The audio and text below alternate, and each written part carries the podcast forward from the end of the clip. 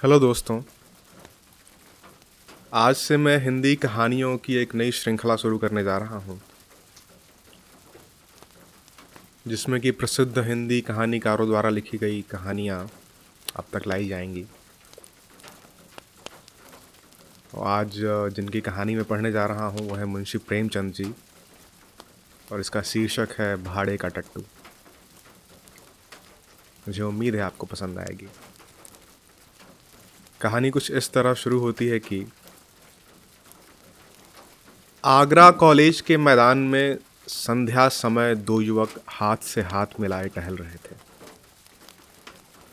एक का नाम यशवंत था, दूसरे का रमेश।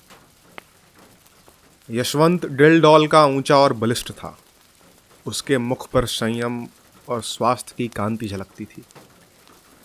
रमेश छोटे कद और गहरे बदन का तेजहीन और दुर्बल आदमी था। दोनों में किसी विषय पर बहस हो रही थी। यशवंत ने कहा, मैं आत्मा के आगे धन का कुछ मूल्य नहीं समझता। रमेश बोला, बड़ी खुशी की बात है, यशवंत। हाँ देख लेना, तुम ताना मार रहे हो ना? लेकिन मैं दिखला दूँगा कि धन को कितना तुच्छ समझता हूँ। रमेश। खैर, दिखला देना। मैं तो धन को तुच्छ नहीं समझता। धन के लिए पंद्रह वर्षों से किताब चाट रहा हूँ। धन के लिए माँ बाप भाई बंद सबसे अलग यहाँ पढ़ा हूँ। न जाने अभी कितनी सलामियाँ देनी पड़ेंगी। कितनी खुशामद करनी पड़ेगी। क्या इसमें आत्मा का पतन नहीं होगा? मैं तो इतने ऊँचे आदर्श का पालन नहीं कर सकता। यहाँ तो अगर किसी मुकदमे में अच्छी रिश्वत पा जाऊँ तो शायद छोड़ ना सकूँ। क्या तुम छोड़ दोगे, यशवंत? मैं उसकी ओर आँख उठाकर भी ना देखूँगा। और मुझे विश्वास है कि तुम जितने नीच बनते हो, उतने हो नहीं। रमेश, मैं उससे कहीं नीच हूँ जितना कहता हूँ, यशवंत। मुझे तो यकीन नहीं आता कि स्वार्थ के लिए तुम किसी को नुकसान पहुँचा सकोगे, रमेश। भाई, संसार में आदर्श का निर्वाह केवल सन्यासी ही कर सकते हैं। मैं तो नहीं कर सकता। मैं तो समझता हूँ कि अगर तुम्हें धक्का देकर तुमसे बाजी जीत सकूँ तो तुम्हें ज़रूर गिरा दूँगा। और बुरा न मानो तो कह दूँ, तुम भी मुझे गिरा दोगे। स्वार्थ का त्याग करना बिल्कुल कठिन है, यशवंत। तो मैं कहूँगा कि तुम भाड़े के टट्टू हो, रमेश। और मैं कहूँगा कि तुम काठ के उल्लू हो। यशवंत और रमेश साथ साथ स्कूल में दाखिल हुए और साथ साथ उपाधियाँ लेकर कॉलेज से निकले। यशवंत कुछ मंद बुद्धि पर बला का मेहनती था। जिस काम को हाथ में लेता, उसे चिमट जाता और उसे पूरा करके ही छोड़ता। रमेश तेज था, पर आलसी। घंटे भर भी जमकर बैठना उसके लिए मुश्किल था। एमए तक तो वह आगे रहा और यशवंत पीछे। मेहनत, बुद्धि बल से परास्त होती रही, लेकिन सिविल सर्विसेज़ में पासा पलट गया। यशवंत सब धंधे छोड़कर किताबों पर पिल पड़ा। घूमना, फिरना, सैर सपाटा सर्कस थिएटर यार दोस्त, सबसे मुँह मोड़ कर अपने एकांत कुटिर में जा बैठा। रमेश दोस्तों के साथ गपशप उड़ाता, क्रिकेट खेलता रहा। कभी कभी मनोरंजन के तौर पर किताबें देख लेता। कदाचित उसे विश्वास था कि अब की भी मेरी बारी लगी जाएगी। अक्सर जाकर यशवंत को दिख करता उसकी किताब बंद कर देता, कहता, क्यों प्राण दे रहे हो? सिविल सर्विसेज़ कोई मुक्ति तो है नहीं, जिसके लिए दुनिया से नाता तोड़ लिया जाए। यहाँ तक कि यशवंत उसे आते देखता तो किवाड़े बंद कर देता था। आखिर परीक्षा का दिन आ पहुँचा। यशवंत ने सब कुछ याद किया था, पर किसी प्रश्न का उत्तर सोचने लगता तो उसे मालूम होता मैंने जितना पढ़ा था सब भूल गया। वह बहुत घबराया हुआ था। रमेश पहले से कुछ सोचने का आदि नहीं था। सोचता जब पर्चा सामने आएगा, उसी वक्त देखा जाएगा। वह आत्मविश्वास से फूला फूला फिरता था। परीक्षा का फल निकला। तो सुस्त, कछुआ, तेज खरगोश से बाजी मार ले गया था। अब रमेश की आँखें खुली, पर वह हताश न हुआ। योग्य आदमी के लिए यश और धन की कमी नहीं, यह उसका विश्वास था। उसने कानून की परीक्षा की तैयारी शुरू की और यद्यपि उसने बहुत ज़्यादा मेहनत न की, लेकिन अव्वल दर्जे में पास हुआ। यशवंत ने उसको बधाई का तार भेजा। वह अब एक ज़िले का अफसर हो गया था। दस साल गुजर गए। यशवंत दिलो जान से काम करता था और उसके अफसर उससे बहुत प्रसन्न थे। पर अफसर जितने प्रसन्न थे, मातहत उतने ही प्रसन्न रहते थे। वह खुद जितनी मेहनत करता था, मात मातहतों से भी उतनी ही मेहनत लेना चाहता था। खुद जितना बेलॉस था, मात मातहतों को भी उतना ही बेलॉस बनाना चाहता था। ऐसे आदमी बड़े कारगुजार समझे जाते हैं। यशवंत की कारगुजारी का अफसरों पर सिक्का जमता था। पाँच वर्षों में ही वह ज़िले का जज बना दिया गया। रमेश इतना भाग्यशाली न था। वह जिस इजलास में वकालत करने जाता, वहीं असफल रहता। हाकिम को नियत समय पर आने में देर हो जाती तो खुद भी चल देता और फिर बुलाने से भी नहीं आता, कहता, अगर हाकिम वक्त की पाबंदी नहीं करता है तो मैं क्यों करूँ? मुझे क्या गरज पड़ी है कि घंटों उनके इजलास पर खड़ा होकर उनकी राह देखा करूँ? बहस इतनी निर्भीकता से करता कि खुशामद के आदि हुक्काम की निगाहों में उसकी निर्भकता, गुस्ताखी मालूम होती। सहनशीलता उसे छू नहीं गई थी। हाकिम हो या दूसरे पक्ष का वकील जो उसके मुँह लगता, उसकी खबर लेता था। यहाँ तक कि एक बार वह जला जज से ही लड़ बैठा। फल यह हुआ कि उसकी सनत छीन ली गई। किंतु मुवक्किलों के हृदय में उसका सम्मान ज्यों का त्यों रहा। तब उसने आगरा कॉलेज में शिक्षक के पद प्राप्त किया। किंतु यहाँ भी दुर्भाग्य ने उसका साथ न छोड़ा। प्रिंसिपल से पहले ही दिन खटपट हो गई। प्रिंसिपल का सिद्धांत यह था कि विद्यार्थियों को राजनीति से अलग रहना चाहिए। वह अपने कॉलेज के किसी छात्र को किसी राजनीतिक जलसे में शरीक न होने देते रमेश पहले ही दिन से इस आज्ञा का खुल्लम खुल्ला विरोध करने लगा। उसका कहना था कि अगर किसी को राजनीतिक जलसों में शामिल होना चाहिए तो वह विद्यार्थी है। यह भी उसकी शिक्षा का एक अंग है। अन्य देशों में छात्रों ने युगांतर उपस्थित कर दिया है तो इस देश में क्यों उनकी जबां बंद कर दी जाए? इसका फल यह हुआ कि साल खत्म होने के पहले ही रमेश को इस्तीफा देना पड़ा। किंतु विद्यार्थियों पर उसका दबाव तिल भर भी कम न हुआ। इस भांति कुछ तो अपने स्वभाव और कुछ परिस्थितियों ने रमेश को मार मार कर हाकिम बना दिया।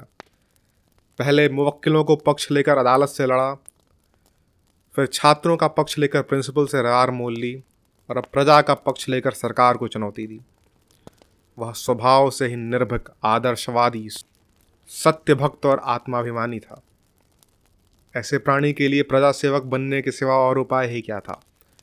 समाचार पत्रों में वर्तमान परिस्थिति पर उसके लेख निकलने लगे। उसकी आलोचना इतनी स्पष्ट, इतनी व्यापक और इतनी मार्मिक होती थी कि शीघ्र ही उसकी कीर्ति फैल गई। लोग मान गए कि क्षेत्र में एक नई शक्ति का उदय हुआ है। अधिकारी लोग उसके लेख पढ़कर तिलमिला उठते थे। उसका निशाना इतना ठीक बैठता था कि उससे बच निकलना असंभव था। अतिशोक्तियाँ तो उसके सिरों पर से सनसनाती हुई निकल जाती थीं। उनका वो दूर से तमाशा देख सकता था। अभिज्ञताओं की वो उपेक्षा कर सकते थे। ये सब शस्त्र उसके पास पहुँचते ही नहीं थे, रास्ते में ही गिर जाते थे। पर रमेश के निशाने सिरों पर बैठते और अधिकारियों में हलचल और हाहाकार मचा देते थे। देश की राजनीतिक स्थिति चिंताजनक हो रही थी। यशवंत अपने पुराने मित्र के लेखों को पढ़कर काँप उठता था। भय होता कहीं वह कानून के पंजे में ना आ जाए। बार बार उसे संयत रहने की ताकीद करते। बार बार मिन्नतें करता कि ज़रा अपनी कलम को और नरम कर दो। जानबूझकर क्यों विषधर कानून के मुँह में उंगली डालते हो? लेकिन रमेश को नेतृत्व का नशा चढ़ा हुआ था। वह इन पत्रों का जवाब तक न देता था। पाँचवें साल यशवंत बदलकर आगरे का जिला जज हो गया। देश की राजनीतिक दशा चिंताजनक हो रही थी। खुफिया पुलिस ने एक तूफ़ान खड़ा कर दिया था। उसकी कपोल कल्पित कथाएँ सुन सुनकर हुक्कामों की रूह फना हो रही थी। कहीं अखबारों का मुँह बंद कर दिया जाता था, कहीं प्रजा के नेताओं का। खुफिया पुलिस ने अपना उल्लू सीधा करने के लिए हुक्कामों के कुछ इस तरह कान भरे कि उन्हें हर एक स्वतंत्र विचार रखने वाला आदमी खूनी और कातिल नज़र आता था। रमेश यह अंधेर देखकर चुप बैठने वाला मनुष्य नहीं था। ज्यों ज्यों अधिकारियों की निरंकुशता बढ़ती थी त्यों त्यों उसका भी जोश बढ़ता था। रोज कहीं ना कहीं व्याख्यान देता और उसके प्रायः सभी व्याख्यान विद्रोहात्मक भावों से भरे होते थे। स्पष्ट और खरी बातें करना ही विद्रोह है। अगर किसी का राजनीतिक भाषण विद्रोहात्मक नहीं माना गया तो समझ लो उसने अपने आंतरिक भावों को गुप्त रखा है। उसके दिल में जो कुछ है, उसे जबां पर लाने का साहस उसमें नहीं है। रमेश ने मनोभावों को गुप्त रखना सीखा ही नहीं था। प्रजा का नेता बनकर जेल और फांसी से डरना क्या? जो आफत आनी हो, आवे। वह सब कुछ सहने को तैयार बैठा था। अधिकारियों की आँखों में वह सबसे ज़्यादा गड़ा हुआ था। एक दिन यशवंत ने रमेश को अपने यहाँ बुलाया। रमेश के जी में तो आया कि कह दे, तुम्हें आते क्या शर्म आती है? आखिर हो तो गुलाम ही। लेकिन फिर कुछ सोच कर कहला भेजा, कल शाम को आऊँगा। दूसरे दिन वह ठीक छः बजे यशवंत के बंगले पर जा पहुँचा। उसने किसी से इसका ज़िक्र न किया। कुछ तो यह ख्याल था कि लोग कहेंगे, मैं अफसरों की खुशामद करता हूँ और कुछ यह कि शायद इससे यशवंत को कोई हानि पहुँचे। वह यशवंत के बंगले पर पहुँचा तो चराग जल उठे थे। यशवंत ने आकर उसे गले से लगा लिया। आधी रात तक दोनों मित्रों ने खूब बातें होती रही। यशवंत ने इतने में नौकरी के जो अनुभव प्राप्त किए थे, सब बयां किए। रमेश को यह जानकर आश्चर्य हुआ कि यशवंत के राजनीतिक विचार कितने विषयों में मेरे विचारों से भी ज़्यादा स्वतंत्र हैं। उसका यह ख्याल बिल्कुल गलत निकला कि वह बिल्कुल बदल गया होगा। वफादारी के राग अलापता होगा। रमेश ने कहा, भले आदमी जब इतने जले हुए हो तो छोड़ क्यों नहीं देते नौकरी? और कुछ न सही, अपनी आत्मा की रक्षा तो कर सकोगे। यशवंत, मेरी चिंता पीछे करना, इस समय तुम अपनी चिंता करो। मैंने तुम्हें सावधान करने के लिए बुलाया है। इस वक्त सरकार की नज़र में तुम बेतरह खटक रहे हो। मुझे भय है कि तुम कहीं पकड़े न जाओ। रमेश, इसके लिए तो मैं तैयार बैठा हूँ। आखिर आग में कूदने से लाभ ही क्या है? रमेश, हानि लाभ देखना मेरा काम नहीं। मेरा काम तो अपने कर्तव्य का पालन करना है। यशवंत हठी तो तुम सदा के हो, मगर मौका नाजुक है, संभले रहना ही अच्छा है। अगर मैं देखता कि जनता में वास्तविक जागृति है तो तुमसे पहले मैदान में आता, पर जब देखता हूँ कि अपने ही मरे स्वर्ग देखना है तो आगे कदम रखने की हिम्मत नहीं होती। दोनों दोस्तों ने देर तक बातें की, कॉलेज के दिन याद आए। सहपाठियों के लिए कॉलेज की पुरानी स्मृतियाँ, मनोरंजन और हास्य की अविरल स्रोत हुआ करती हैं। अध्यापकों पर आलोचनाएँ हुई। कौन कौन साथी क्या कर रहा है, इसकी चर्चा हुई। बिल्कुल यह मालूम होता था कि दोनों अब भी कॉलेज छात्र हैं। गंभीरता नाम को भी न थी। रात ज़्यादा हो गई। भोजन करते करते एक बज गए। यशवंत ने कहा, अब कहाँ जाओगे? यहीं सो रहो। और बातें हों। तुम तो कभी आते भी नहीं। रमेश तो रमते जोगी थे ही। खाना खाकर बात करते करते सो गए। नींद खुली तो नौ बज गए थे। यशवंत सामने खड़े मुस्कुरा रहे थे। इसी रात को आगरे में भयंकर डाका पड़ गया। रमेश दस बजे घर पहुँचे तो देखा पुलिस ने उनका मकान घेर रखा है। इन्हें देखते ही एक अफसर ने वारंट दिखाया। तुरंत घर की तलाशी होने लगी। मालूम नहीं क्योंकि रमेश के मेज की दराज में एक पिस्तौल निकल आई। फिर क्या था? हाथों में हथकड़ी पड़ गई। अब किसे उनके डाके में शरीक होने से इनकार हो सकता था? और भी कितने ही आदमियों पर आफत आई। सभी प्रमुख नेता चुन लिए गए। मुकदमे चलने लगे। औरों की बात को ईश्वर जाने पर रमेश निरपराध था। इसका उसके पास ऐसा प्रबल प्रमाण था, जिसकी सत्यता से किसी को इनकार न हो सकता था। पर क्या वह इस प्रमाण का उपयोग कर सकता था? रमेश ने सोचा, यशवंत स्वयं मेरे वकील द्वारा सफ़ाई के गवाहों में अपना नाम लिखाने का प्रस्ताव करेगा। मुझे निर्दोष जानते हुए वह कभी मुझे जेल न जाने देगा, और वह इतना शून्य हृदय नहीं हो सकता है। लेकिन दिन गुजरते जाते थे और यशवंत की ओर से इस प्रकार का कोई प्रस्ताव न होता था, और रमेश खुद संकोचवश उसका नाम लिखवाते हुए डरता था। न जाने इसमें उसे क्या बाधा थी। अपनी रक्षा के लिए वह उसे संकट में नहीं डालना चाहता था। यशवंत हृदय शून्य न थे, भाव शून्य न थे, लेकिन कर्म शून्य अवश्य थे। उन्हें अपने परम मित्र को निर्दोष मारे जाते देखकर दुख होता था। कभी कभी रो पड़ते थे, पर इतना साहस न था कि सफ़ाई देकर उसे छुड़ा लें।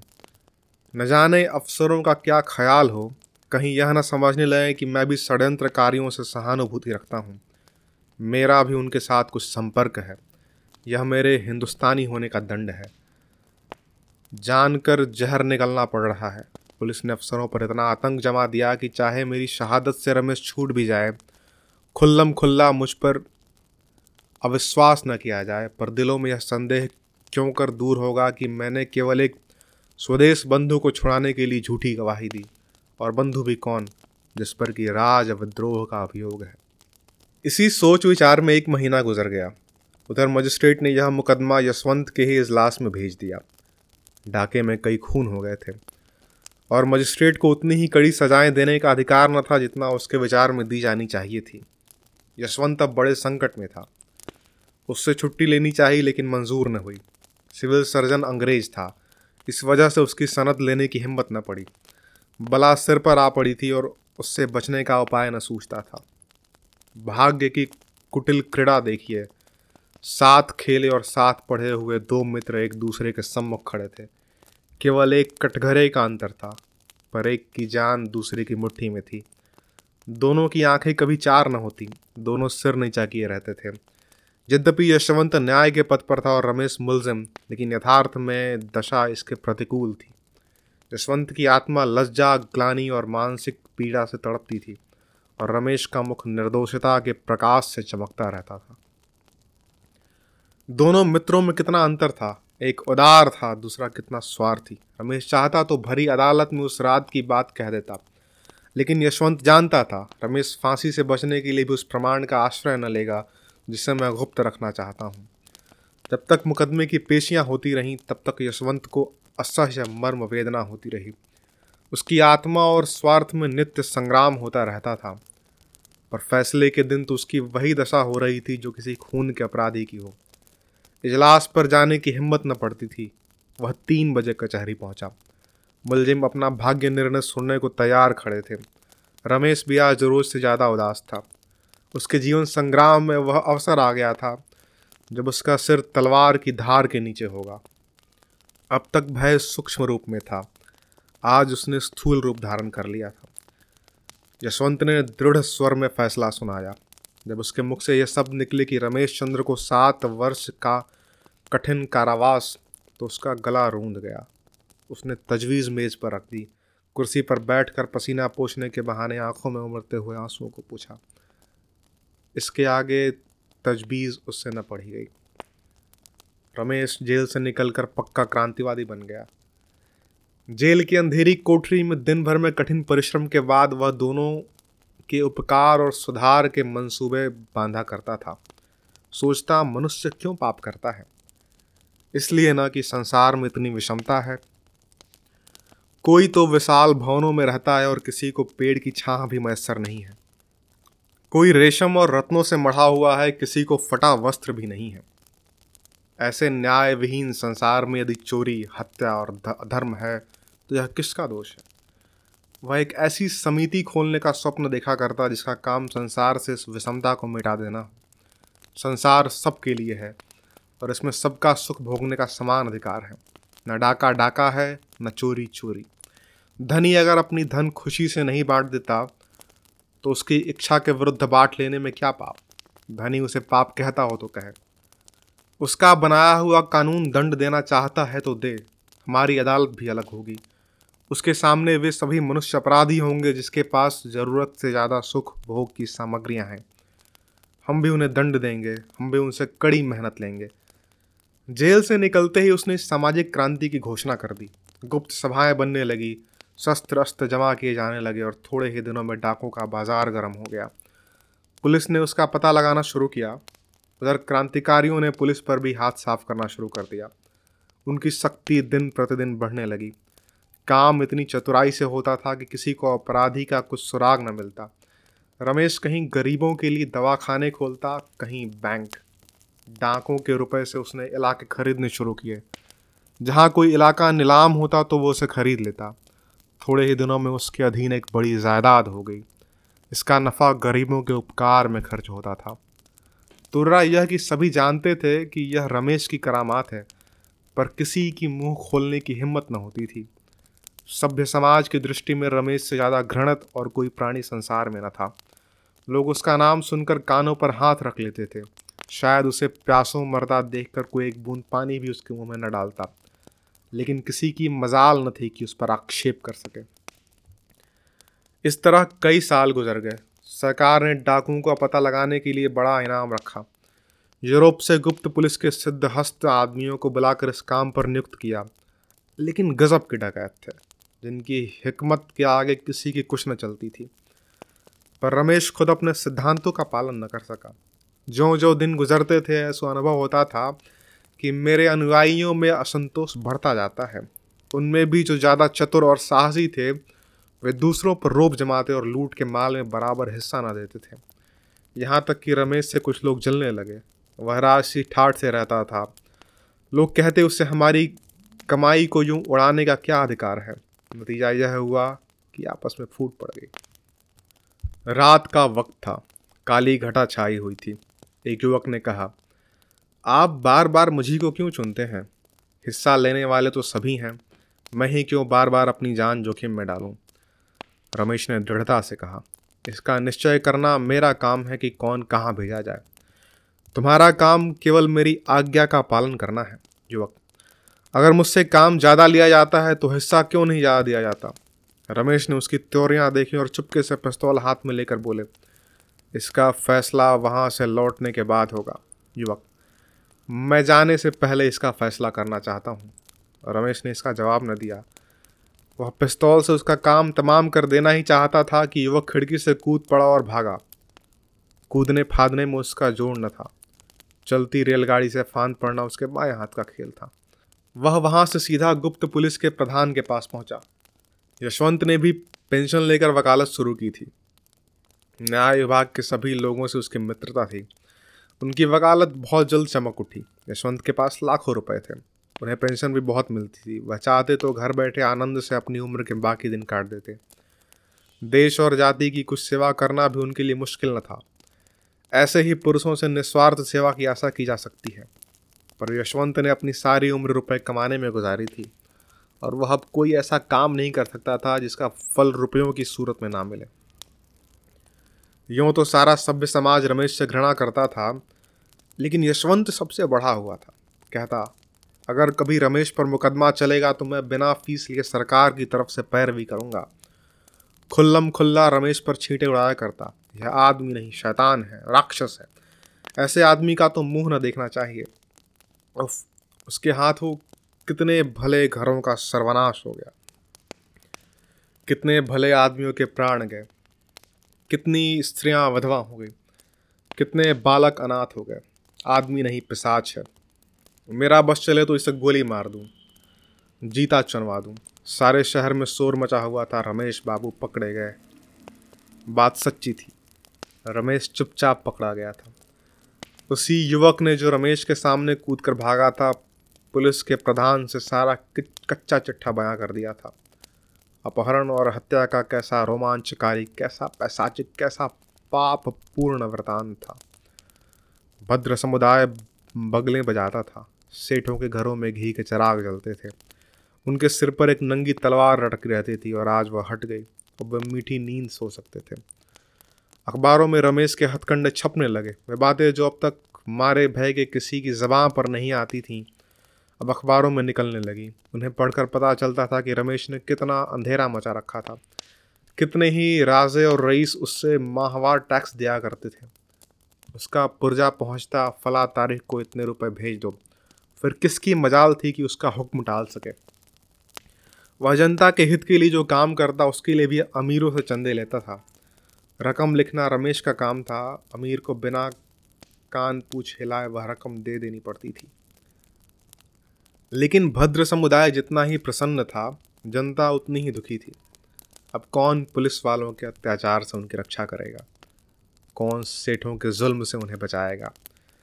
कौन उनके लड़कों के लिए कला कौशल के मदरसे खोलेगा? वह अब किसके बल पर कूदेंगे? वे सब अनाथ थे। वही उनका अवलंब था।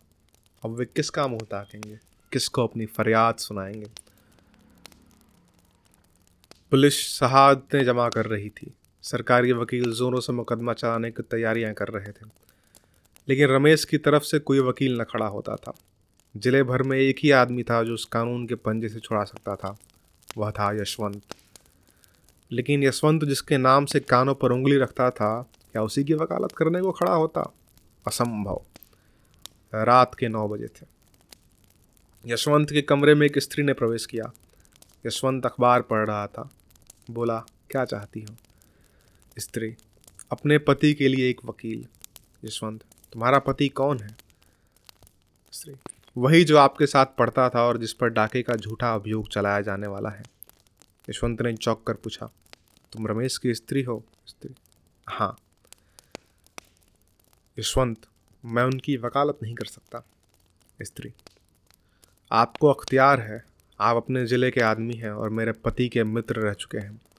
इसलिए सोचा था क्यों बाहर वालों को बुलाऊं?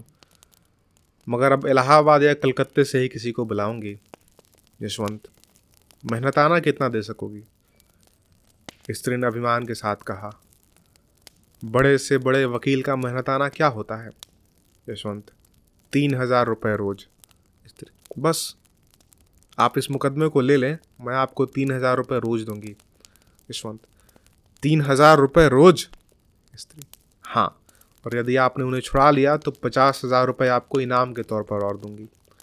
यशवंत के मुँह में पानी भराया। अगर मुकदमा दो महीने भी चला तो कम से कम एक लाख रुपए तो सीधे हो जाएँगे। पुरस्कार ऊपर से। पूरे दो लाख की गोटी है। इतना धन तो ज़िंदगी भर में भी जमा ना कर पाए थे। मगर दुनिया क्या कहेगी? अपनी आत्मा भी तो नहीं गवाही देती।